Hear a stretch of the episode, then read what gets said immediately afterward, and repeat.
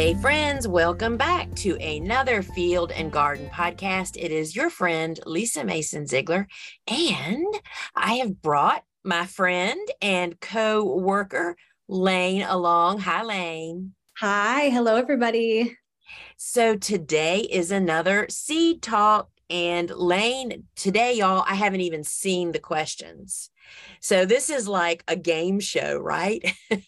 she lays these questions on me and she's the one that filters all the questions that come into the company. And so she ha- like has her finger on the vibe of what people need more information about. And we, I'm going to let her tell in just a minute here um, what today's will be about. And so she has several of these lined up. So, you know, be sure that you subscribe to our podcast wherever you get your podcast from. And we, of course, totally and completely love it when you drop a review for us because when you review it and subscribe, that tells that app server that you like this and they'll show it to more people. So we really, really appreciate it. And if you want to learn more about the work the Gardener's Workshop is doing from I mean, we have an online garden shop packed with all the same tools, seeds, and supplies that you hear us mention and talk about that I use on the farm, as well as an amazing library of online courses. Plus, friends, a ton of free resources. You can just go over there and fall in. So, today's seed talk is more cool flowers, frequently asked questions. All right, Lane, take it away. What are we doing today? All right. So today we are going to be talking about Cool Flowers indoor seed starting. And this is going to be the first of two episodes on indoor seed starting. And then we will move in on the episodes after that into direct seeding. So, shall I go ahead and get started? Yeah, that sounds really, really great. And as always, with Seed Talk episodes, we're going to be showing a slideshow on YouTube. If you'd like to go over to our YouTube channel, The Gardener's Workshop, um, and follow along with us there. And we're also going to be alternating between the slideshow and showing us actually having the conversations. So hop on over there if you would like to see. All right. So, first question If a seed can be either direct seeded or started indoors, which method do you prefer and why? And this is just talking about sometimes you'll see on a seed pack and it will say start seeds indoors four to six weeks before you want to plant it, or cast seeds directly into the garden. So, which method do you prefer if you're given the choice of the two? Sure. And that is just such a great question. I've been answering this question for 25 years, and I totally understand people's um, not understanding this. So, many seeds um, can go either way, meaning they can be started indoors or they can be cast out in the garden. As a general rule, whenever I have a choice, if you can successfully start it indoors, I always go with indoors because, you know, I mean, if you talk to commercial growers, we really move away from direct seeding. It's more work you waste more seeds. There's more chance. I mean, it's just more labor in the garden. They have to be thinned. You have to keep them weed free while the seed is being born and being germinated. Um, it's just more labor intensive with a less a little bit less of a success levels, particularly on a commercial scale. A home gardener, you can really go both ways, but you have to be really attentive to things like keeping that seed bed moist so that seed will sprout we personally prefer to do all of that indoors where it's a little bit more controlled in, um, situation.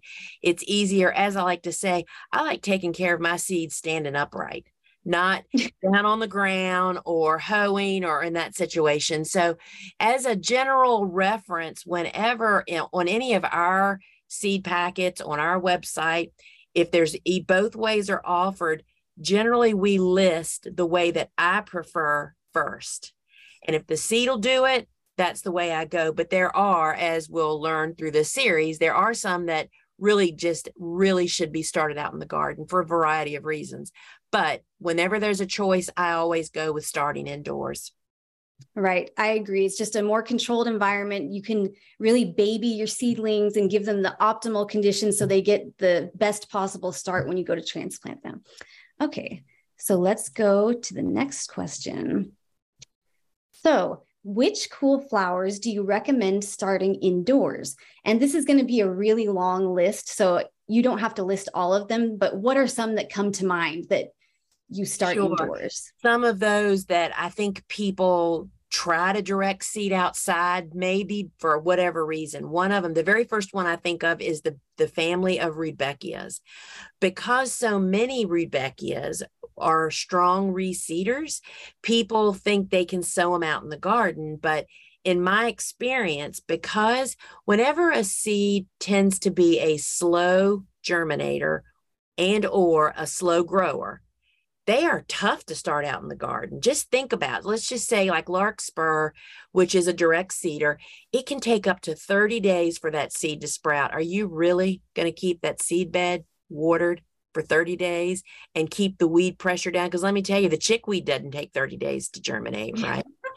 So yep. Rudbeckias are one of them because people just so often say they will sow it out in the garden and they didn't get anything.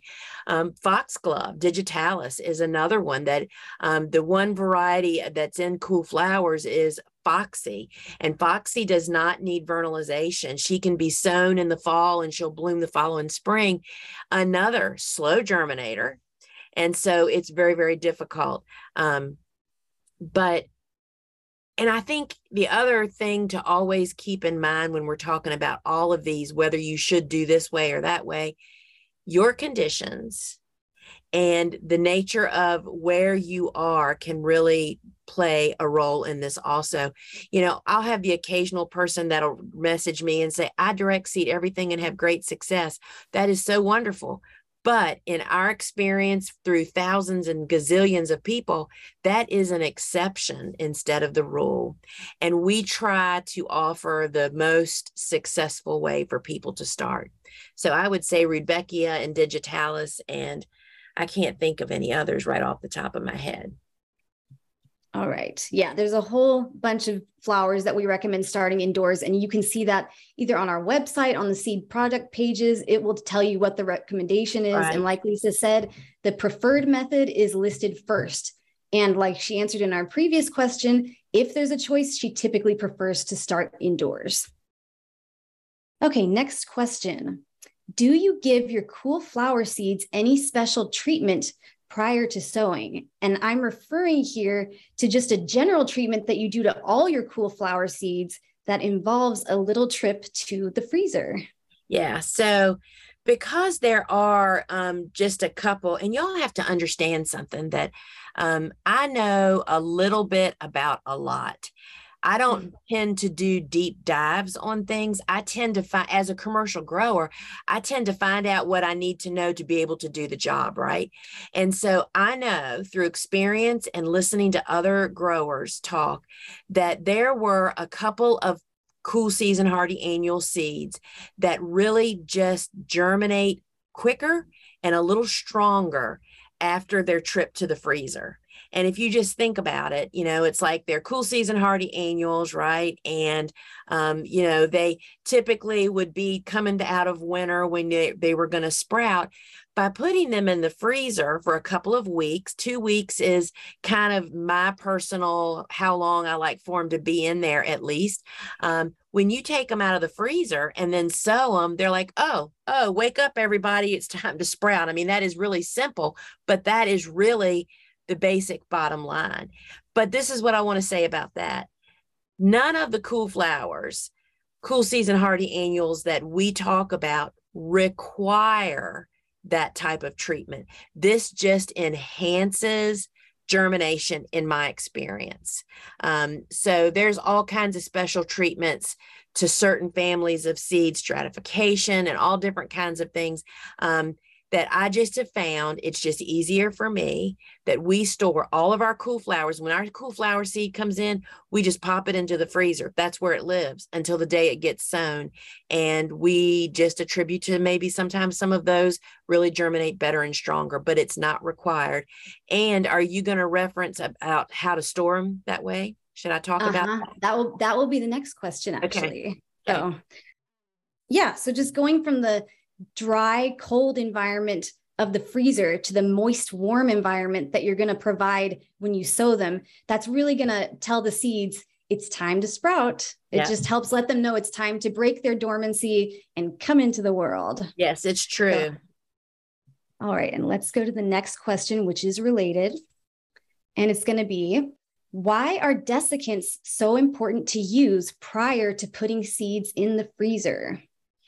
So, desiccants are those, for anyone that's not familiar, those are the little packets that we get in, you know, our bottle of pills or in your pair of tennis shoes, that little packet of gel, um, little nuggets inside of it. And there is a lot of humidity and moisture in the air, whether in your home or wherever you are. And those desiccants really absorb that moisture. So they keep your seeds from absorbing that moisture that perhaps is in your environment. Um, so we the um, there's a great blog on our website that Rhonda wrote. It's called Storing Seeds Longer, and it talks about how using an airtight container, you can use a Ziploc bag, a glass jar, whatever. It depends on depends on how much of a seed problem you have. You know, if you've got tons of seeds, you might have to have a whole refrigerator like I have. Um, yeah. But putting your seed packets into a airtight container and dropping a desiccant in, then allowing it to sit out on the counter for 48 hours before you put them in the freezer. That allows the desiccant to absorb any moisture that is present inside that airtight package.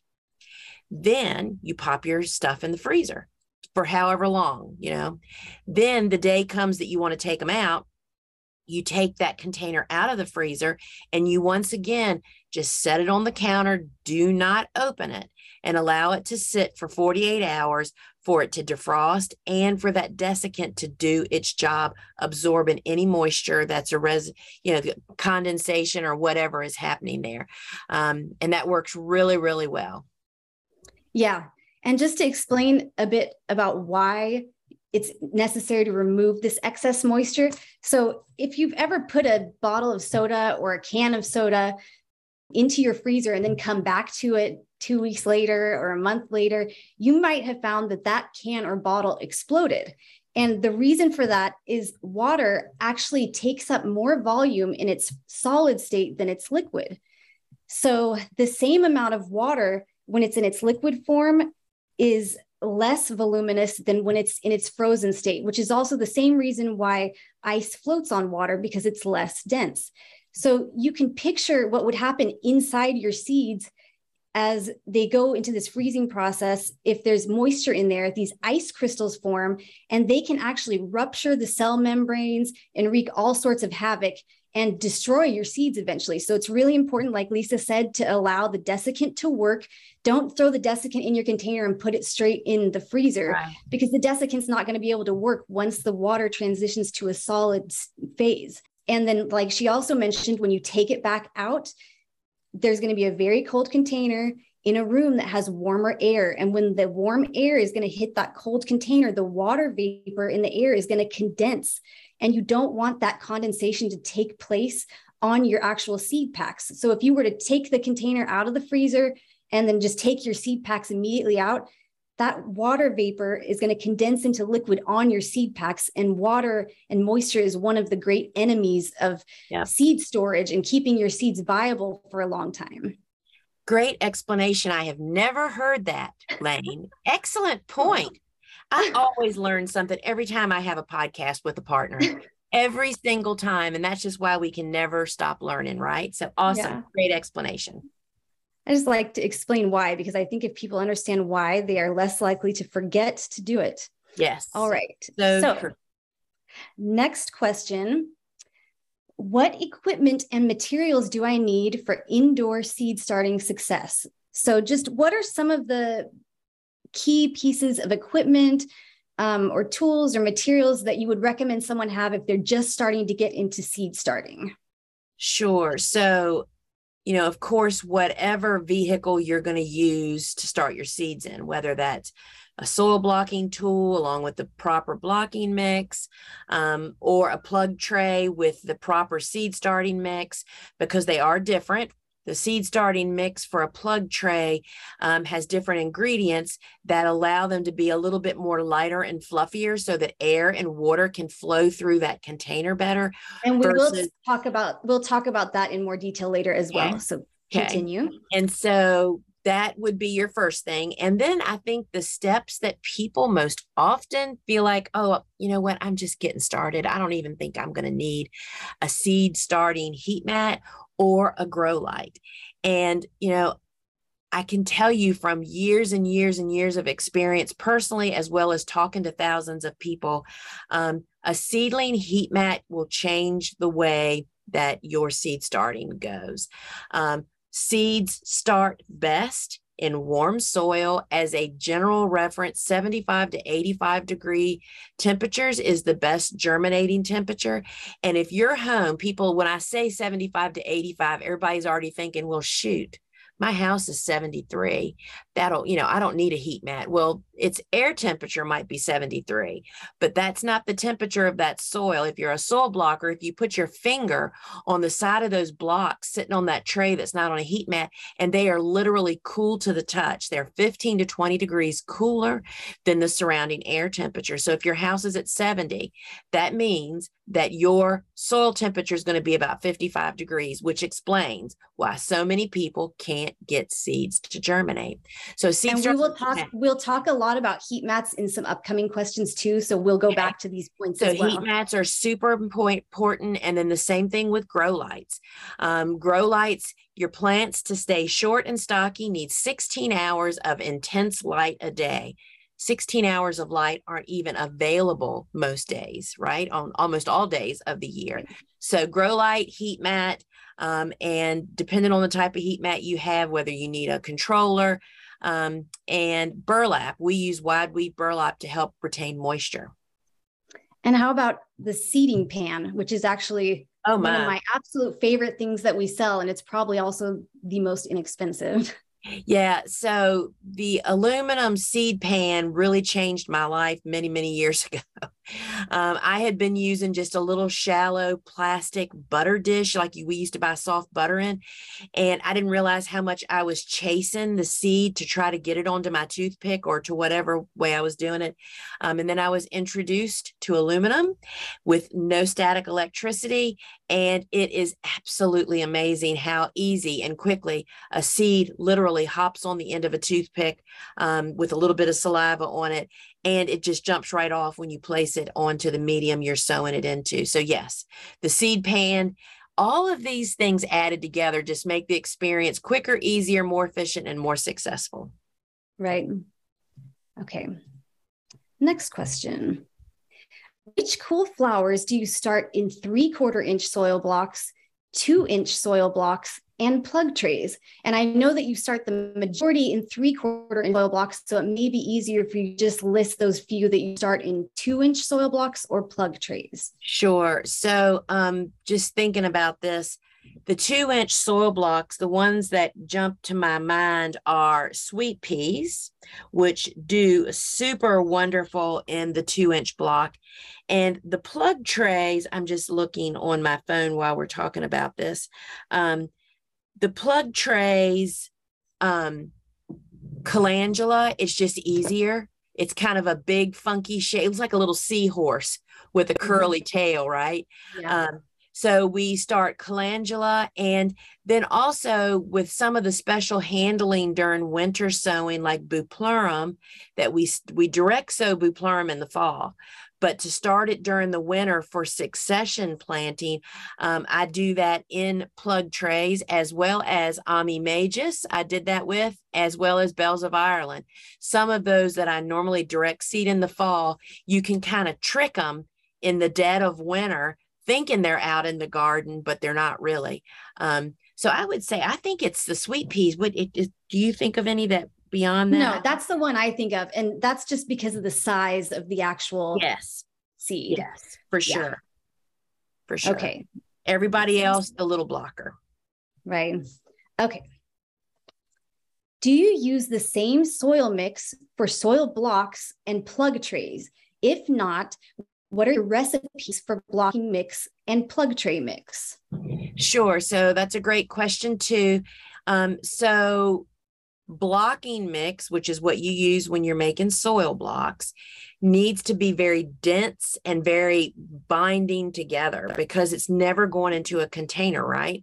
Um, and so basically, that recipe is always on our website, but it is just either peat moss or cocoa fiber mixed with compost and some nutrients. It's a very simple, there's no fluffiness in there. There's no vermiculite or no perlite, right? So that's the soil blocking mix. The plug tray mix is a lot simpler. We on the farm when we because we use plug trays all summer long in our sunflower starting regiment um, i mix 50% of any potting mix with 50% finished compost.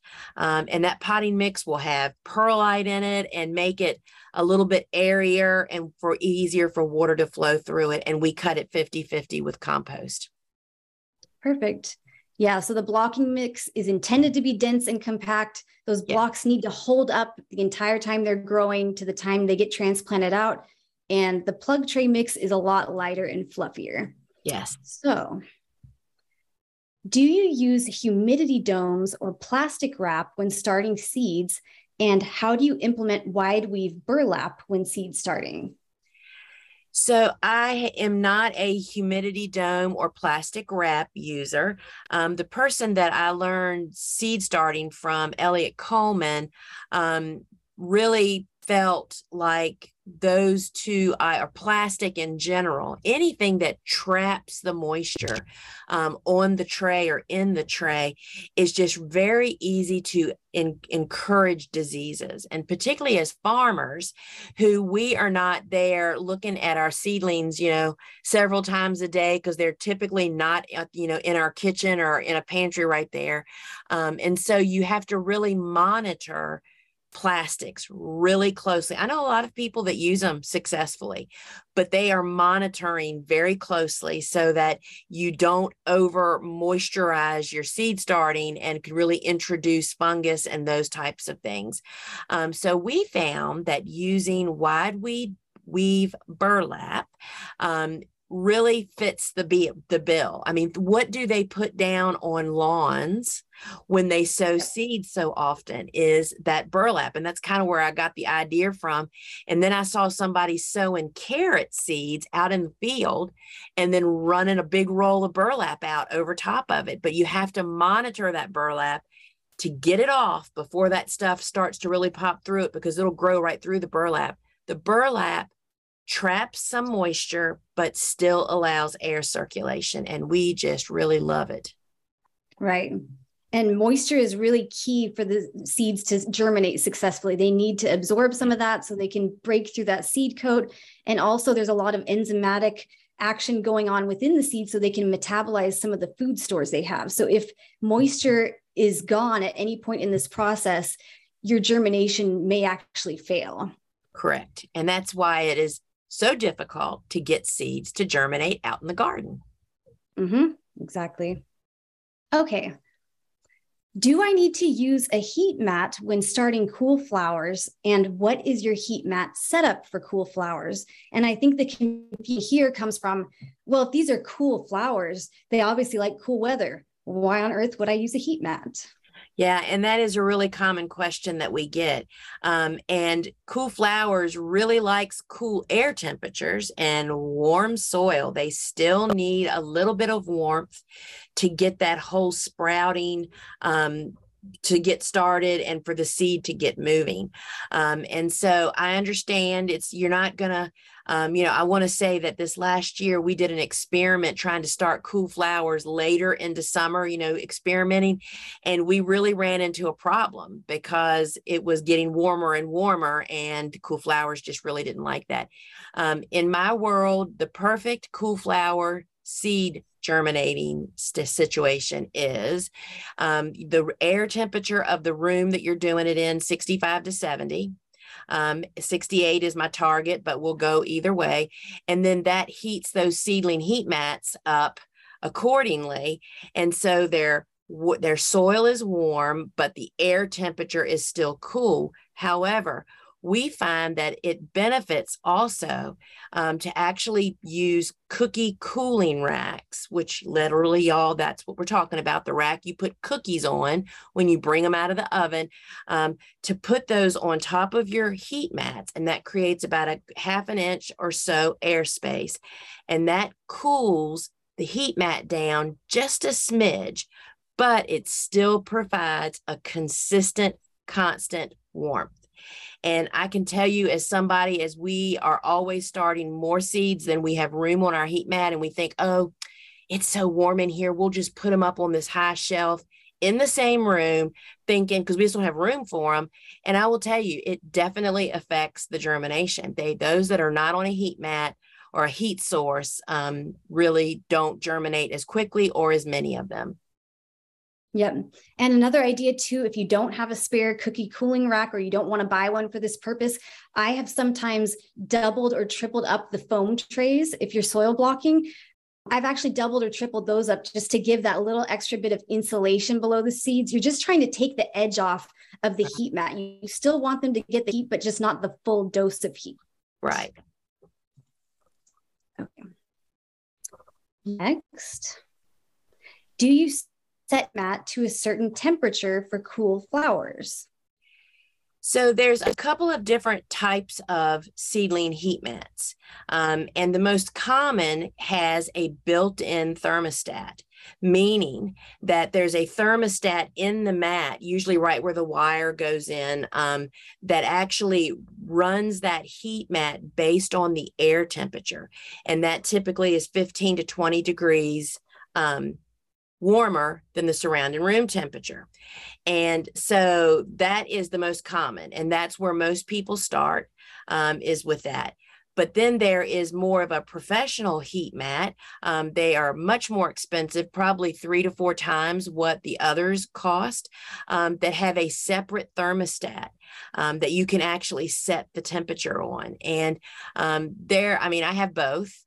Um, I've used both, and um, you know, there's great purpose for the one with the controls, but it's hundreds of dollars instead of getting started with, you know, I also have um, the same one that we sell that lasts years and it suits the purpose for the majority you know but we feel like people don't really need the general public um, doesn't really have a great benefit to have a separate controller so it's the air temperature that controls the heat mat mm-hmm.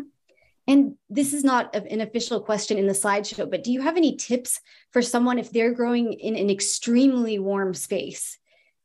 Like, say they're growing in a greenhouse or something. Do you have any tips for them there? Yeah, that is one of the really big struggles for a lot of growers, particularly that want to start the cool season hardy annuals following the cool flower concept, which is fall planting, right? Um, and it is still, if you're starting out in a greenhouse, there really is no way to cool it down. Um, and that's a struggle. They get poor germination sometimes. Um, and, you know, I'm sure that there's some growers out there that could chime in and say, this is how I've, they have cooling mats, um, you know, again, for a grower. Um, but that's one of the benefits that we really feel like we reap of soil blocking, which can be done indoors in such a small space because the small block, you can just put so many in a small room. Um, so you can do it in the air conditioning. I mean, in August, like we're starting cool flowers right now. Um, and it's like I just said to Bobo the other day, how wonderful is it that we have air conditioning in this building? You know, cool flowers just think it's cool outside. you know, and so it works really, really well. So I'm sorry to say I don't have any tips for a greenhouse person. Okay. Um, all right. How many hours a day should I leave my heat mat on? I know this is a really great question that we hear often. It is. The heat mat, as long as there's a tray sitting on it, should be left plug in 24 7. That's the whole point of a heat mat is to provide consistent, constant warmth um, and leaving it plugged in. It uses a my of not nearly as much power as the cost of restarting your seeds. Right. And I think this is also a good time to point out if you are getting into seed starting, it's really worthwhile to invest in a seedling heat mat These mats are designed to be left on 24 hours a day and they're waterproof and they maintain the temperature that seedlings want. You don't want to try to repurpose an old heat mat you have oh, lying around yeah. that you bought originally for your backache. It's really worth it to invest in an actual seedling heat mat. Oh, and those get much much hotter. You will toast your stuff for sure. We we've talked to the people that have done it. It happens. Okay. When do you move your seedlings off the heat mat and under grow lights? And when do I remove the burlap? And these things kind of take place around a similar time. Sure. So let's just say we sowed our seeds today. Um, and you know your seed packet should give you guidance of kind of what to expect as to when the seeds are going to uh, potentially sprout um, but of course, I water, I recommend that everybody water their seedlings in the morning, first thing, so that it has all day long to, you know, absorb the water and do the things it needs to do. Um, and when you're doing that in the morning, if you have burlap on, we take, we lay the burlap back.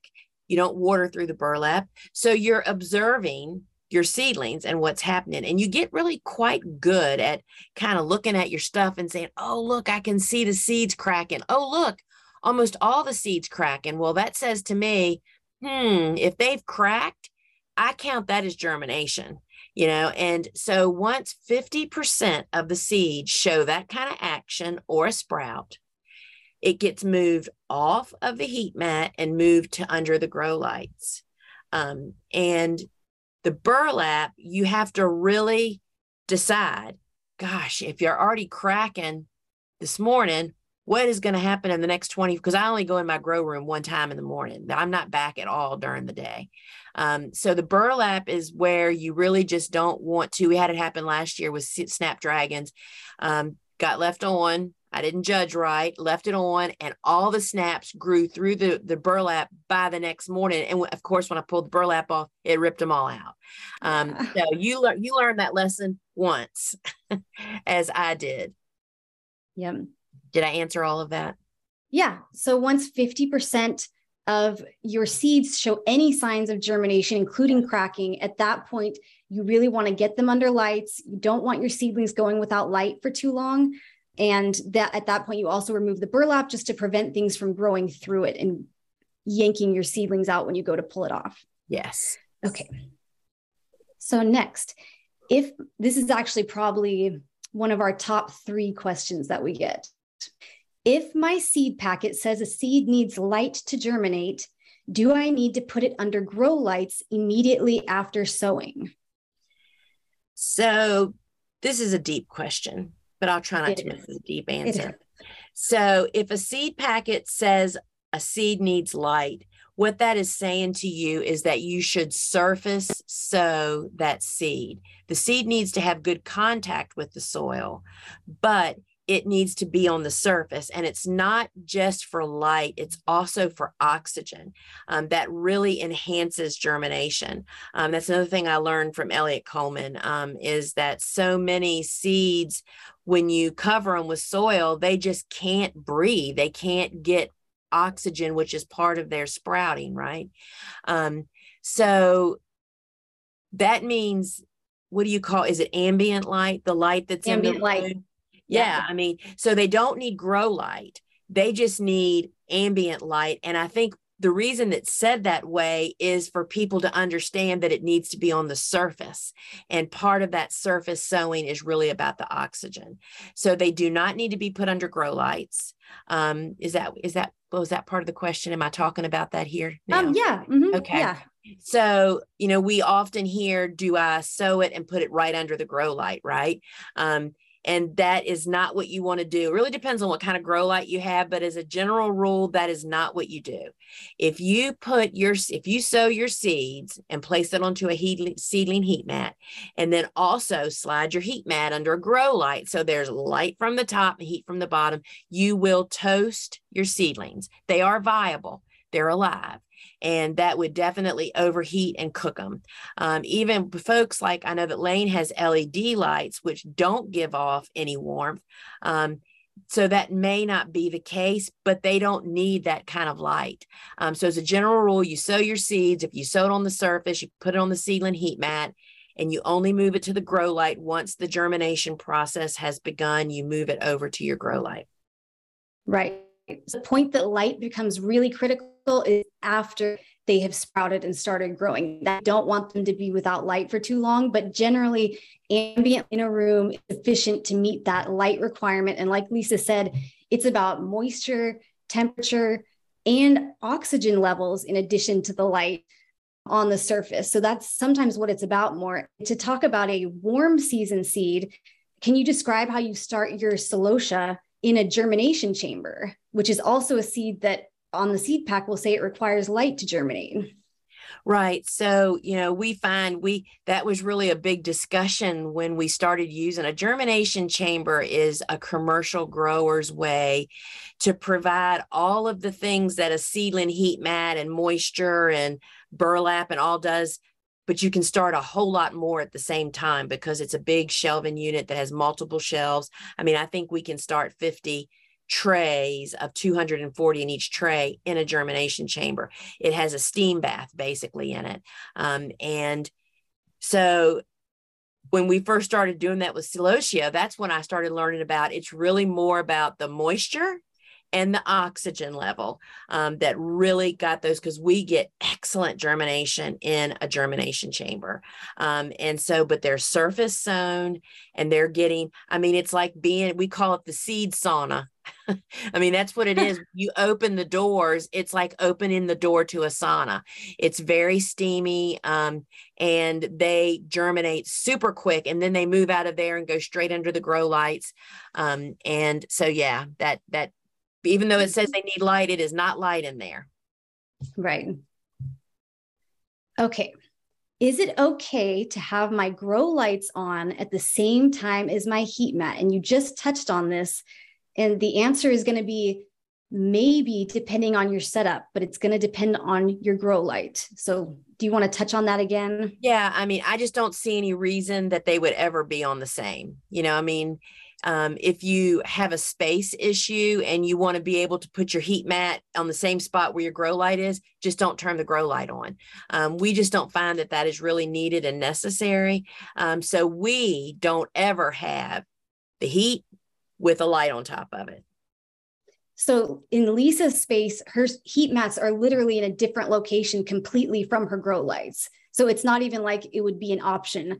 And she also has lights that give off a little heat which would also make it not an option. In my setup, like Lisa alluded to earlier, I actually have a rack and I have my heat mat on the top and I have a grow light stand there with more racks below that only have grow lights and no heat mat.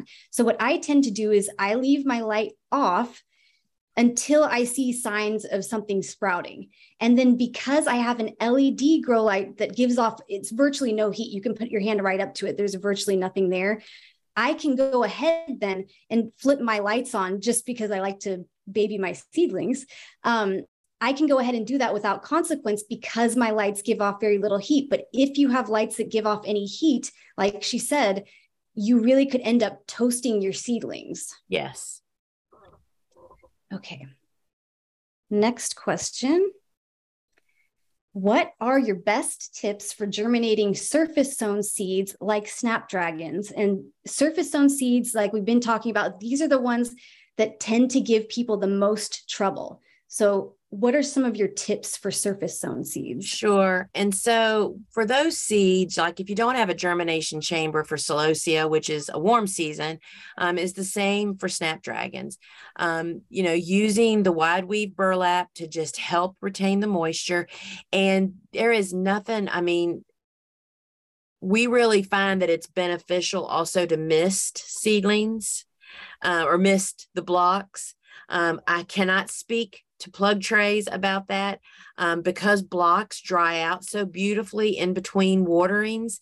Um, but you can pull your burlap back the morning after, you know, the, the next morning after you've sown, water your as you normally would to completely water the blocks all the way through. Then sometimes I will just hit the tops of the blocks with a mist from a sprayer like you like iron clothes with, you know, just a regular water sprayer, um, mm-hmm. and then lay your burlap back down. And um, you know that is really losing that moisture on the surface is really the problem. Yeah, and some other points I wanted to make, even though they're surface sown, that the seed is in firm contact with the soil. Yeah. So they're very tiny. So it's easy to just think you're just going to sprinkle it on there, but you really do need to make sure it's pressed in. And Lisa and I do most of these small seeds in soil blocks. So that soil is already kind of dense and compacted. So it's easier to just kind of press the seed in. If you're using plug trays and you have a fluffier mix going on, you may want to kind of depress the mix in each cell of the tray. Um, I'm not saying to compact it really hard, but just firm just, it up. Just firm it up so that you're able to press that seed in and get good contact. And then one other point I wanted to make is when we're talking about soil blocks, we're bottom watering. So we're watering in the tray and dumping it out. If you're doing any sort of system where you're watering from the top, and it's a very tiny seed, you could really displace the seed and end up covering it in soil, which would make it possibly not germinate. So those are some things to look out for. That's really good point. Okay. Next question. What is the difference between the electron variety of Sweet William and other varieties such as Amazon or Sweet? Okay, so um, the Dianthus family, which is Sweet William, is really, really large.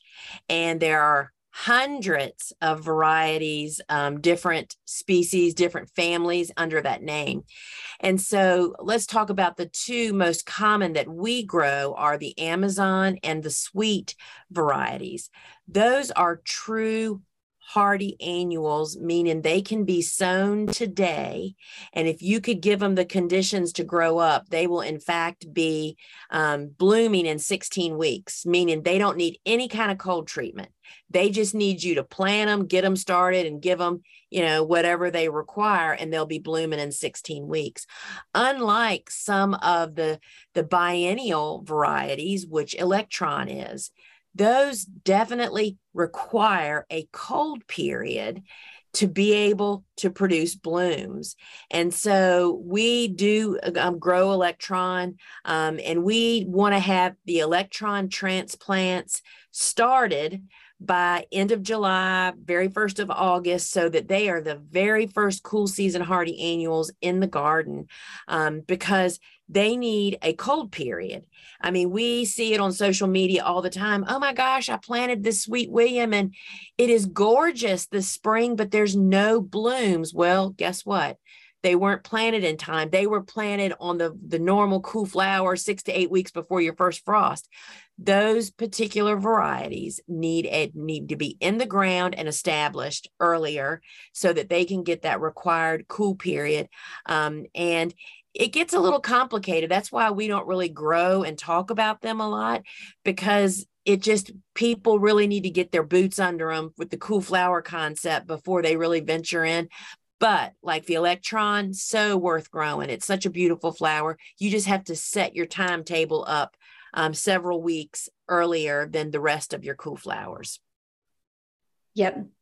So electron is a true biennial Amazon and Sweet can just be treated as an annual. And so Amazon and Sweet, an advantage as well, you can plant them in very early spring, whereas you wouldn't be able right. to do that with Electron and get blooms the same year. Yeah, exactly. And are there any meaningful differences between Amazon and Sweet? Um, you know? Yeah, their their growth habits. Sweet um, comes in like a bunch of different colors, all which are just so useful and gorgeous. I mean, from coral to white, which is the most useful. Um, and they're winter hardy. I believe they can be fall planted up to zone five. Is that right? Um, That's and you, I, yeah, yeah you really want to do that with sweet because it can be a little on the short side if you try to very early spring plant it. Um, but the sweet is kind of like a ball bloom, meaning it's flat and round. Amazon has more branching, it's just a bigger head um, and it's definitely taller. I mean, we get 30 to 36 inch Amazon stems and it comes in three different colors and they're all just really really useful. We Amazon is my go-to for sure for Sweet Williams. Okay. What are your best tips for starting sweet peas? And I know that we already went over that you put them in the two inch soil blocks because they are a larger seed. What are some of your other tips for people trying to start sweet peas? So, something that I just tried last year based on my sweet pea expert, Farmer Bailey of, um, and Bailey is quite a sweet pea grower. He's up in Vermont. And, um, you know, I was reading what he was posting online about how they really germinate best and stay short and stocky when they're at 55 degrees. So, we've been, so I don't put them on heat. So this is new, you know. I mean, I've never really talked about it. Um, I did this last year and had a hundred percent germination um, on about a hundred blocks, um, or two inch blocks of sweet peas. We just set them outside in the Indian summer, you know, cool at night, kept them out of the sun and they were a little slower to germinate but they did germinate um, and just growing and so i start them later in the season. I wouldn't even start doing this until mid-october or something till when the conditions are conducive um, to that. So we don't soak the seed per farmer bailey which i used to be a seed soaker um, and his method of providing cooler temperatures waiting later to start them and doing it um, in the two inch blocks, and they were just beautiful transplants. All right. Next question. Okay, this is the last question, and this is kind of a general troubleshooting question. I'm having germination issues with my cool flowers. What could the problem be? So let's just say someone has started a bunch of cool flowers and they're having really poor germination on all of them. It's not it's specific to one seed. Right what could some of the issues be? Well, first off, I want to say that when that happens, you can almost count 100% on that it's an environmental problem. Um, and that does happen to a lot of people. We hear from them. But when you're starting multiple seeds and you're having crummy germination across the board, there is something missing. Something is a problem amongst that. So, with cool flowers, well, even with warm season, I mean, it's about temperature, moisture retention, um, and oxygen. Um, and that is the temperature is really the problem. So um, it is even, and y'all, it still happens to me on occasion. You know, we have learned that here's another tip Ammi majus, which is the white Queen Anne's lace look-alike, but it's a whole different family. Um, we have found that Ammi majus, if we put that on the seedling heat mat for about 24 to 36 hours, just enough to warm it up and say, hey, wake up there. And then we literally just set the tray in the grow room, which is that cooler temperature, 65 to 70 degree air temp. Just set it, not under grow lights, just set it on a shelf and leave it. I'll water it if it gets dry and we have like a hundred percent germination on that now. Um, it was too warm on the seed seed starting mat, so it's almost always temperature in my experience of seed starting. And then the next one would be moisture. If it's drying out on the surface, um, you know that is where the problem is. And we just found that the wide, I say wide weave burlap because there's all different types of burlap. Um, the wide weave has big enough holes um, that it just seems to really do the job. Yep. I would say if you're an experienced seed starter and you don't have problems at other times of year, it's probably a heat issue. It's yeah. probably that your cool flowers, seeds are designed to sprout when the conditions are the most favorable to them being able to survive and reproduce. And if they sense that it's really hot, too hot, they're not going to want to come out of their little seed coats and say sure. hello. That's right, for sure. That is real true. okay. So that was all the questions for this episode of Seed Talk. And in our next episode, we will be talking a bit more about indoor seed starting. So today we covered from sowing your seeds to getting them to germinate. And in the next episode, we will be talking a bit more about seedling care.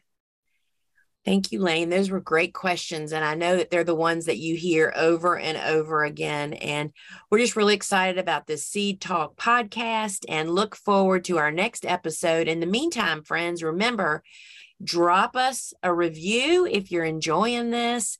Um, tell your friends, share it, subscribe if you're listening or watching this on YouTube. Um, we really appreciate y'all doing that. That's what makes it all possible. And if the day comes that you need to purchase seeds, tools, supplies, or an online course, consider us. That's what provides the support for us to give so many free resources. So, friends, thank you, Lane. Thank you. Thanks, everybody. Give us a like and comment if you enjoyed this podcast. Yes, and Lane tries to answer the comments over on YouTube. So lay them on there, friends. Till yep. we meet again. Ciao.